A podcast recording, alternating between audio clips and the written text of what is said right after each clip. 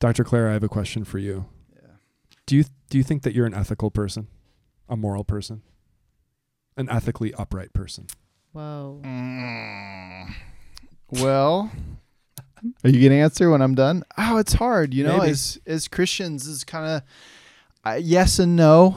That's not what you want. You know, it's No, not what you want. I don't want anything. yes it, and it was just no. a question. wait. It's just an innocent question. Because he is an ethicist. I remember, like, when I was in grad school, and people would be like, you know how they say, like, doctors are the worst. You know, Yeah, patients yeah. or whatever. Oh, and they yeah. would say, like, uh, you know, ethicists. Uh, why, why am I so interested in the writing? Why Yeah, are yeah, you why- so interested in so ethics the and nuance of the bad. Yeah, no. I what does it really know, mean to practice the good life and so on? Yeah. I, you know, it's weird. I was talking to somebody just the other day, and they were asking me like, "Well, why don't you just do this?" And I was like, "Well, you know why? Because I know how absolutely ethically gross I am, and where I would take that, whatever the thing was we were talking about."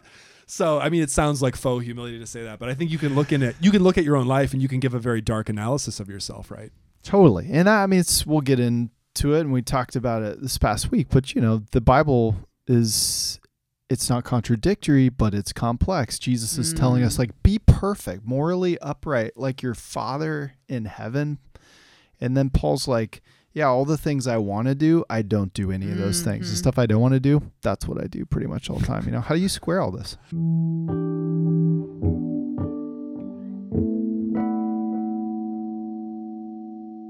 Welcome to the I Need to Know Yes. More podcast for this week. We are back with Dr. Joseph Clair on the topic. We're calling it practice. We called it practice because we thought there are these other materials in the New Testament too, not just the writings of Paul, Mm-hmm. not just the letters, not not the Gospels, Mhm. not the the Apocalypse, the last book, Revelation, but like what are these other materials? And many of these materials, though not all of them, are oriented around very practical aspects of Christian living. The books of John, the book of James, Mhm. um, and so we uh, we we gave it a crack, Dr. Clair. Thanks for your lecture this week. And I, I, I, how was it for you to try to organize these kind of like really disparate materials? Like, was there an organization that that that appeared to you right away, or is, did it just seem like a, a potpourri of things? Or Yeah, I think I thought it was I was grateful to have the task. I don't think about these letters enough. I mean, Paul looms so large, you know, the Mhm. letters of Paul, you know, Dr. Edwards got the really good one. So thanks for giving me the scraps. And I No, I mean these these letters are overlooked, I think. James, first second Peter, first second third John. There's some powerful stuff in stuff in here and I, I tried to say it in the lecture. I don't know if it was clear enough, but the beauty of the letter in the Bible is that it's very personal. It's Mm. two people. It's maybe not as personal as the individual email to you in your inbox in the modern world, but it was written to a group of people with concerns and struggles Mhm. and things that were going on. And it's that's the right genre. We were talking about genre, you know, earlier in the semester. This is another genre, the letter. It's a big part of the Yeah. Bible, big part of the New Testament. And yep, and here you get these people, and you're kind of left as a reader on the outside to try to read between the lines sometimes and go, what Mhm. were the struggles going on? Why was he talking about love so much? Or why was he talking about being kind to the poor in your midst, you know? hmm I. It seems like I mean, as as someone who does theology and ethics, as you do, I just well, actually, can we back up? How did you get interested in ethics? Was it just like a thing? I mean, there's these these hot button issues we deal with culturally, you know, like physician assisted suicide and abortion, and you know, we Mhm. can. Was it was it hot button issues like that that got you into it, or was there some other some other way? Yeah, I. How did I get into it? Hmm. That's a good question. as far as an academic field, I ran into it in seminary. I had this great theological ethics professor, Stanley Hauerwas, really famous American theologian and ethicist. And I, I think it wasn't really an intellectual deal. I had wondered for a long time what the application and consequences of my Christian faith were for the way I lived my mm-hmm. life, the mm-hmm. where the place I bought my clothes, who I voted for in the election, who like how does Christian faith square with all those? Because I will say confession there wasn't much conflict between what I thought of as my Christian faith growing up and through the years and how I lived my life in Mm. terms of Mm. who I might vote for or what I might buy and purchase or whether I might not eat meat or eat vegetables. It was just kind of like there's this synonymity or whatever between being this American person and being a Christian. Right. There was no rub. They were And just the same. Like they're the just same. being a good American and Total do, living my happy life is the same as being a Christian. You were like, When- maybe, maybe, yeah. maybe not, the not, same. Maybe they're not exactly Yeah. When did you like? What brought you to that? to that. Yeah, yeah. That's the. I think um, during during my time in seminary 2002 2003 and 4 my closest buddy joshua um, who i had gone to undergrad with and he had gone into the military and um, was in iraq so this is operation um, uh, infinite freedom and just going to iraq in 2004 he ends up as um, an army interrogator and linguist. He Hmm. was really good with Arabic in Abu Ghraib, the famous prison where there Wow. were some real like breaches of conduct, misconduct, and were infractions of like human rights and respect for human dignity. And he actually, out of that, had the boldness and courage because of his love for Jesus to become a conscientious objector. That's what it's called, where you actually object to. He didn't object to all of the military or even the U.S. presence in Iraq, but he objected to what he was being asked to do as an interrogator and was given honorable discharge and went on to become a playwright and move back home to Iowa. It was through his relationship where, for the first time, I was like, oh, like following Jesus and imitating Jesus might put you in conflict with what you are being asked to do as like your obligations to your country or to the state or to your family or something like that. And so I think it was through his friendship I just sort of was like, oh, Wow. Wow. When you were preparing for this lecture, like how how do these particular passages of scripture like inform Mhm. your your own ethical development right now? Yep. Yep. I I, I think it's worth looking at First John, Hmm. which we spent a little bit of time with in the lecture. First John four. There's that famous line. It comes um, in the middle of verse sixteen and following. God is love, and those who abide in love abide in God, and God abides in them. Love has been perfected among us in this, that we may have boldness on the day of judgment, because as He is, so are we in this world. Hmm. There is no fear in love, but perfect love casts out fear, for fear has to do with punishment, and whoever fears has not reached perfection in love. We love because He first loved us. Those who say, I love God and hate their brothers or sisters are liars. For those who do not love a brother or sister whom they have seen cannot love God whom they have not seen.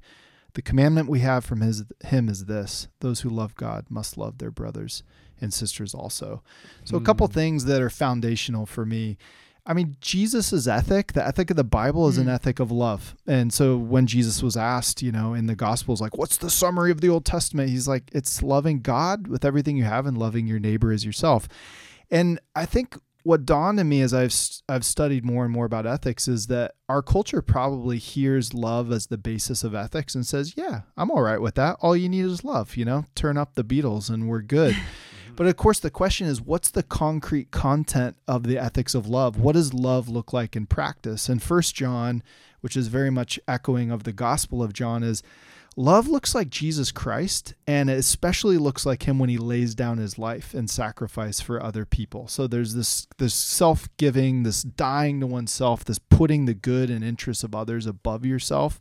There's looking to Jesus. Jesus gives lots of great stories in his own teaching about what love looks like. The Good Samaritan is a famous Mhm. parable about this person who goes out of their way to care for and love the least of these, the person who's in the ditch on the side of the road who's been passed by by everyone else. And so I think the the idea is how do you take a concept like love and fill it with concrete content. So you actually Mm. imagine what it looks like. Right. and well what does it look like? It looks a lot like jesus.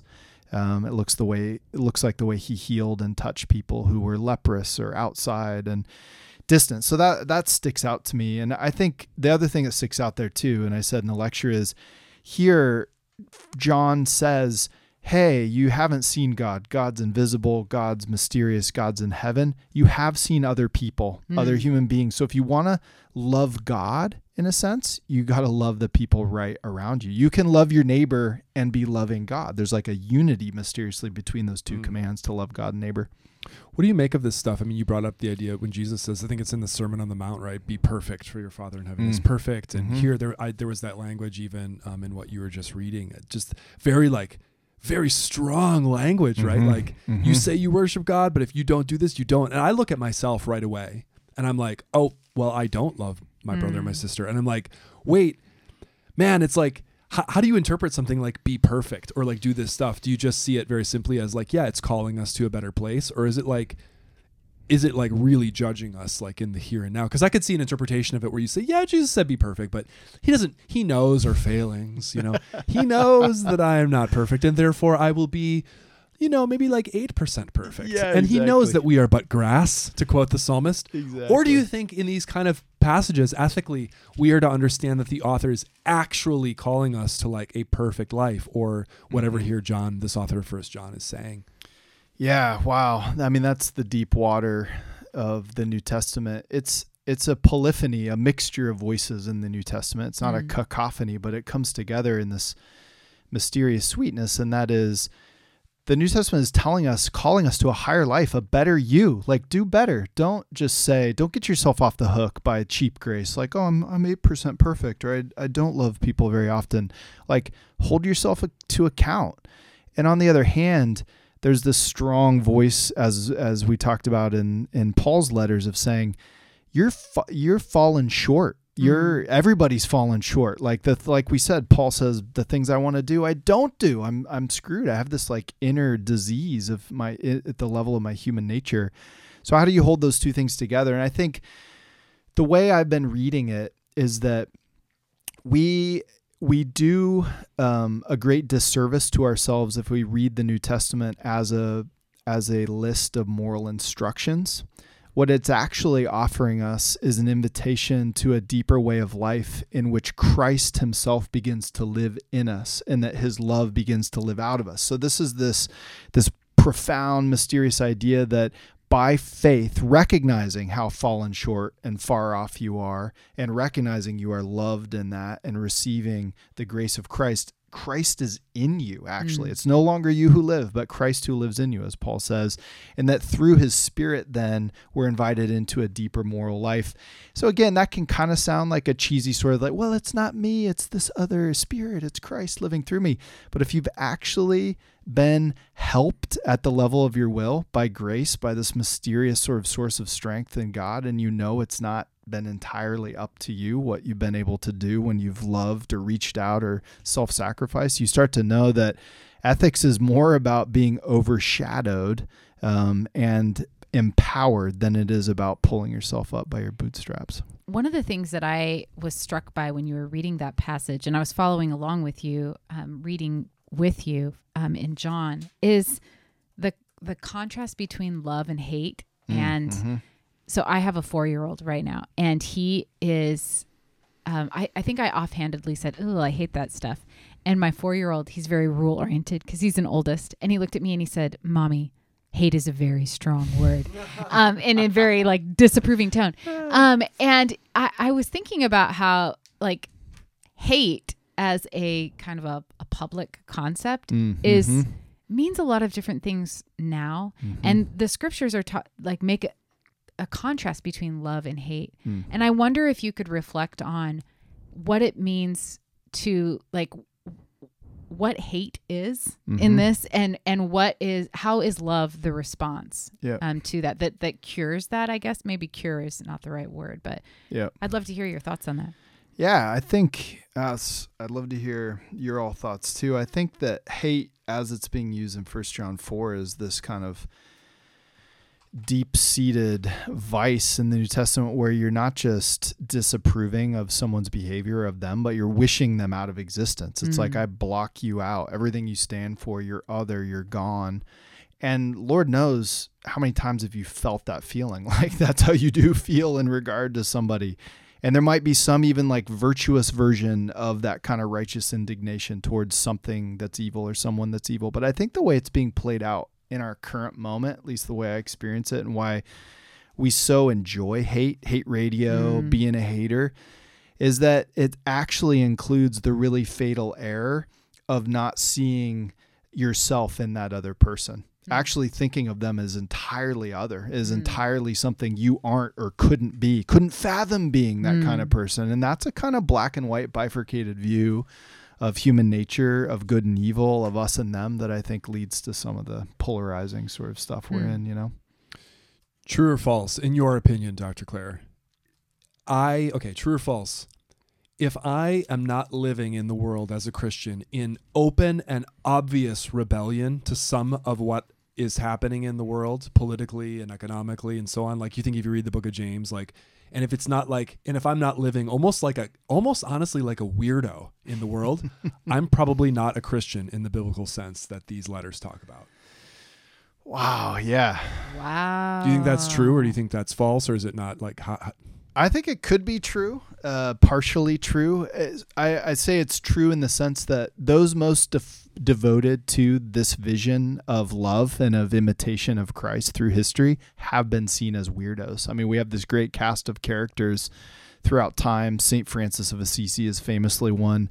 They live so deeply in relationship with Christ, they start imitating his like homelessness and like lack Right. of possessions and lack of addiction to having money and pleasure and and that puts you at odds but here's how i've been thinking about it lately dr Doak is um our lives are only intelligible in terms of the story that we find ourselves in. So that's like a deep insight in moral philosophy from this guy, Alasdair MacIntyre, who teaches at Notre Dame, one of the greatest philosophers of the 20th century. He says character and ethics is only intelligible in terms of the story you live inside. So when someone does something, like when you give some bread to a beggar or you go up on a mountaintop, those things are meaningless unless you know like what the arc of the story that the Mm. action's being performed into and that's true of our lives like as a whole especially our moral lives and so i want to live in such a way that my life is intelligible within the story of god what god has been doing from creation from the fall of humankind from the redemption of things in christ to the consummation of things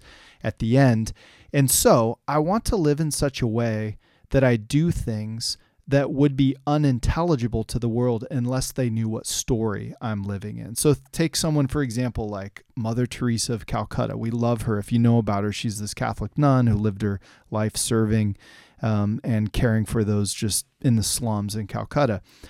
She did those things because she was compelled by this ethic of love in First John. She was compelled by the dignity of every human being who is made in the image of God. She was compelled um, to live faithfully because she hoped that God would redeem all things at the end. Her life invited the question to which only Jesus, only that story is the answer. Like her life is unintelligible. It's like, why else? She was clearly smart, well educated, all this stuff, but she went and from one angle, like wasted her life Mm. caring for people for whom there was no hope. There was no social reformation and big change. She was just caring for the suffering. Her life was only intelligible in that story and invites the question for which only Jesus is the answer. And I fear, honestly, that not much of my life uh, is unintelligible to the world. I don't know Mm. that that much of my life does invite the question for which only Jesus is the answer.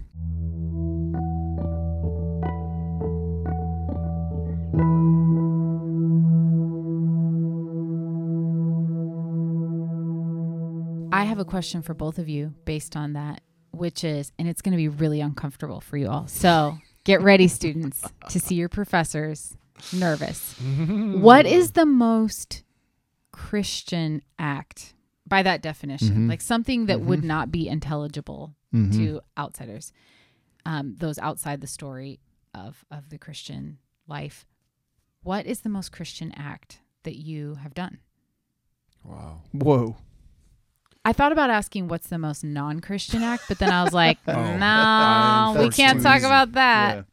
I will. Okay. I will say the first thing that comes to my mind, and I will admit right away that I don't actually know that it falls into the category Dr. Clair just described.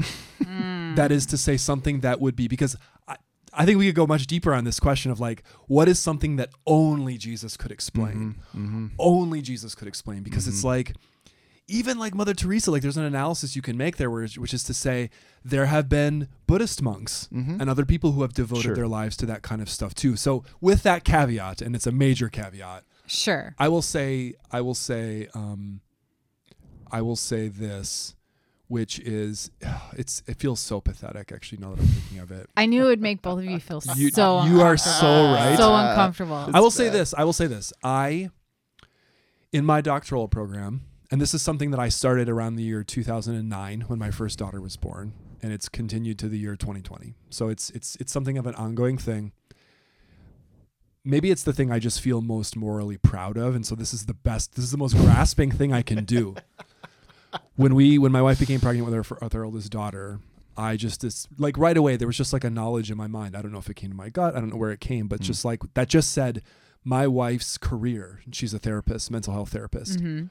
Is just so important in the work that she's doing with people, work that I actually couldn't do and don't do. Mm. Like I, I'm a She's terrible. She's very good. Even, she's not even my therapist, but I, you know, yeah, I feel like I could trust yeah. her. Dr. Payne and my everything. wife are friends. Like Does they, she have Dr. any Clair knows my wife too. Yeah, I I, know, could right? use one. She's So- the best. I just saw that and I just was like there was a sense in seeing her work that she's done with people Mm. and I'm just like people with in drug addiction, teenagers, violence, all kinds of stuff Mm. and I was like I know I can't do that, but I can at least do something that would enable her to do that, which is to Mm. say I became a stay-at-home dad for 2 years. I wrote my whole dissertation as a stay-at-home dad With a little baby. with a baby, an infant, like 9 to 5. I I transformed myself into a maker of meals, laundry. Now granted, some of that stuff it feels selfish because I actually started to enjoy it Mm. like I like the cooking and stuff like that. But that lifestyle of basically taking this like, and it's not a lifestyle that I think is right for everyone, by the way, or that I would, I think everyone has to do, or I'm not setting myself up that way. But it was particularly about empowering my wife. Like I thought, if I just stay home with my, our kids a lot, and then we had a second daughter once we moved here to Oregon, that would be a way of like not promoting myself. And to be honest, like I could have gotten a lot more stuff done if I if I did not spend that time. I could have probably I could have probably That's had a scary thought. at least another I book know, or I know. two books or maybe I three know. And just stuff like books. that if I had just really focused. And I'm not saying even that I shouldn't have done that or that I know that even it's right. I'm just saying it was something I did because I was honestly, I think deepest in my soul, I was thinking about another person and I was thinking Mm. about the healing of people that she would work with. And for her, because my wife is a Christian, that actually came from a place of, Mm.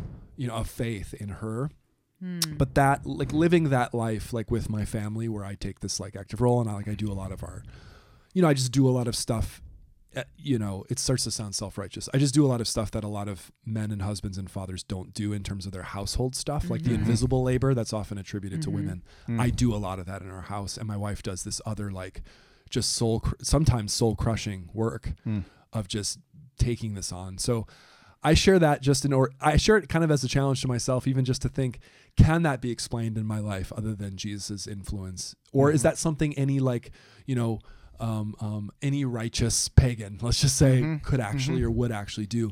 I honestly don't know the answer to that. And so I am squirming and I feel challenged to think about what is it actually in my life that only Jesus could explain. But Mhm.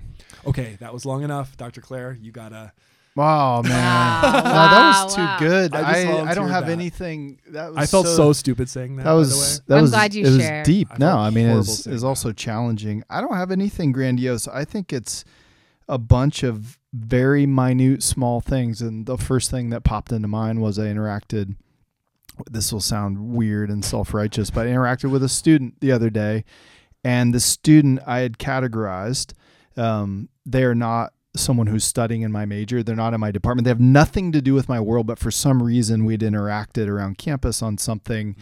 And I, this student is actually somewhat hard for me to interact with. It's not like the I just it's a challenging, but this person has sought me out, and the thought was just crossing my mind as I was looking at a really busy day and thinking I have a zillion reasons why this can just be zeroed out. This will get me nowhere. This has no advantage to me whatsoever to interact with Right. this student. There's no I can't put it on any resume builders. And the thought was like, yeah, exactly. That's what Christ has called you to do. Seek the Mm. good of that human being and what he's about and where he's going and think nothing else of how it fits into your Mhm. day or your Mhm. program. So that I hope I do some things like that. But I think I think one thing that the book of James and for second third John are all emphasizing is that we need to live these ways because the coming of the Lord is near. And that's something that, you know, depending on what kind of church you come Mhm. from and the second coming and the, you know, sort of um, rapture, it can get kind of confusing as you think about how the end times will unfold. But the one thing that is clear in these texts is not the timeline exactly of the end times, but that they all lived in expectation that Christ was coming again and that his full justice that they had glimpsed in, glimpsed in his first coming was going to be unfolded and they were going to be a part of that. Therefore, be patient. Therefore, love other Mm. people. Therefore, live in these certain ways because this thing is unfolding. Like time is, is still Mm-hmm. moving toward its target and its fulfillment in Christ. Like we're in the story. So I think that that would be the argument uh, to Dr. Doak's good point is there's lots of righteous pagans. There's lots of people that have reached down into the slums and tried to pick up another person for lots of reasons because they thought that's what justice required. But Christianity is a story not just about moral values, but it's a story about a coming kingdom which has mm-hmm. started coming in Christ's first coming, but is coming to its full culmination. And we've been like enlisted as like agents, soldiers, people, citizens who are living in, in a different kind of citizenship model, a mm. different ethics of citizenship in mm. the middle of this ethics of citizenship that we find ourselves in, you know? Yeah. Dr. Payne, do you do you have do you have something to share in that category? Like what's what do you think Jesus could only explain in your life that that's happened or to you or that you've done? I don't think I've lived a an exciting enough life to like you know I mean Mother Teresa she's like she's up there right right? you Ah, know it's yeah hard, right? Yeah. Saint Francis those those folks like you know the the story of the Christian tradition is so full of people who are just like going to transcend anything that I could share but I do think of there's there's one thing that I've done that I don't know if it would be explicable to other people only through like a Christian lens, but it's the only way that I've been able to make sense of it myself. Mm. So that's mm. I guess I mm-hmm. I I don't think that I, I I totally agree with you all. Like there are lots of people who are righteous, like who do just things that are mm-hmm. outside of Right. Of uh, the Christian tradition. So it's like kind of a weird calculus trying to like evaluate. Yeah. But this is the thing. There's one thing in my life that has only I've only been able to understand in a in a Christian way, which was. Um, there were two children came into my husband and I's life as uh, foster kids, and caring for them felt it was like the most discouraging thing I've ever done in my life Wow. Wow. because um, for a lot of different reasons because there were there were so many things working against these two two wonderful people mm-hmm. beautiful resilient people in the form of like you know their, their parents had some their biological parents had some really serious problems. And then there were like these systemic problems with mm-hmm. like how foster children are not valued in our like by our legal system and right. our, in our mm-hmm. society. And and it was just like disastrous for me personally because I mm. grew up in like a very loving household not perfect or anything but um and I I myself just was super angry throughout the process and the only way that I was able to make sense of it was through like this weird line in a really obscure line in the Christian creed which um talks about the descent of of Jesus into hell. Wow. And I remember just feeling like this is a hellish experience. Mm-hmm. Like I'm caring for these children who are like being re re-victimized by the mm-hmm. biological people in their lives and it just felt like what am I even doing this for? And then you know, I just felt like sorrow and anger and frustration and fear and all these kinds of things. And the only way I could make sense of it was like Christians cuz I've lived such a privileged life mm-hmm. like was through this idea of like oh Christians like the act of love involves suffering. Mm-hmm. And people I I a lot of foster parents they hate it when people try and make them out to be saints because they're not. They're just like regular people who are doing this for whatever reason. Right. Um, but I think that the only way I could like get through the days was being like, okay, there's a part of what I'm supposed to do, like the call to love.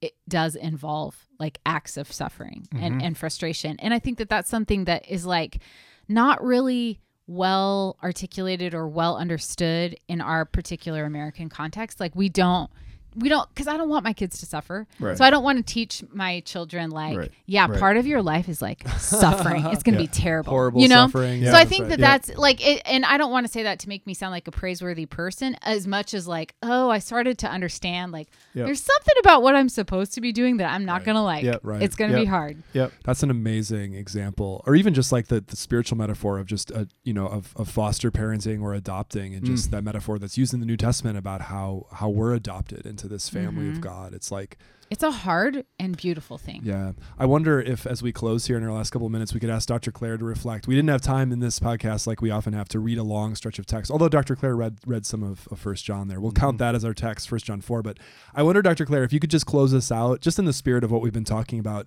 by giving a, a quick little little reflection on a famous passage just in the book of James, namely this passage about faith without works is dead, Mm. which tries to connect this question of like, and this is in in the book of James, chapter two, verses through twenty six, where the author has this famous passage saying, you know, yes, there's faith, yes, there's works. Here's how they're related. You have to show You have to show you you actually have to do something in this world. Mm-hmm. How, w- maybe close this out by saying what sense do you make of that passage and how can how can we go forward from here as a class just thinking about this Yeah, I think it's important to to see in the Christian life that faith includes action. Faith in God is something that will permeate and be expressed in the way you're treating other people, treating the world around you.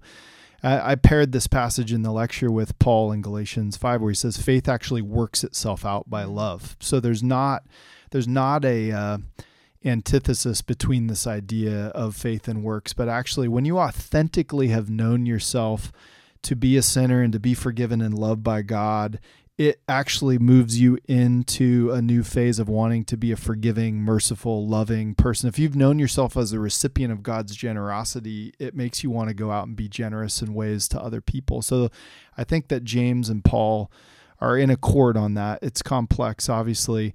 But yeah, there's I think sometimes we get in this mental game where we're like, do I believe it? Do I not believe it today? I believed it yesterday. I don't believe it anymore. And James Mm. actually gives you this beautiful litmus test like just look at your life. Look at the way you're dealing with your roommate, with your parents, Yep. with the people on the street, and then you'll know if it's authentic faith. Don't get too lost in the mental manipulation. Um, and I think, you know, to Dr. Payne, that's just a powerful word to end on is that Christianity is often confused by us with our American achievement society. And in america we can we bring together morality and getting ahead. Being Right. moral means getting ahead going things going well for your life. Christianity links morality with being faithful to god and that faithfulness doesn't always add up to a brighter happier more successful more visible recognized life. It's sometimes about this low long slog of loving other people and and imitating uh, jesus' own self-sacrificial love. So that's a that's a call to action that is it's going to challenge you the full extent of your Christian life on this earth is if you want to follow him you got to take up your cross and imitate that pattern of love. Wow. thank you dr clair for Thank joining us for this podcast Thank you guys fun. yeah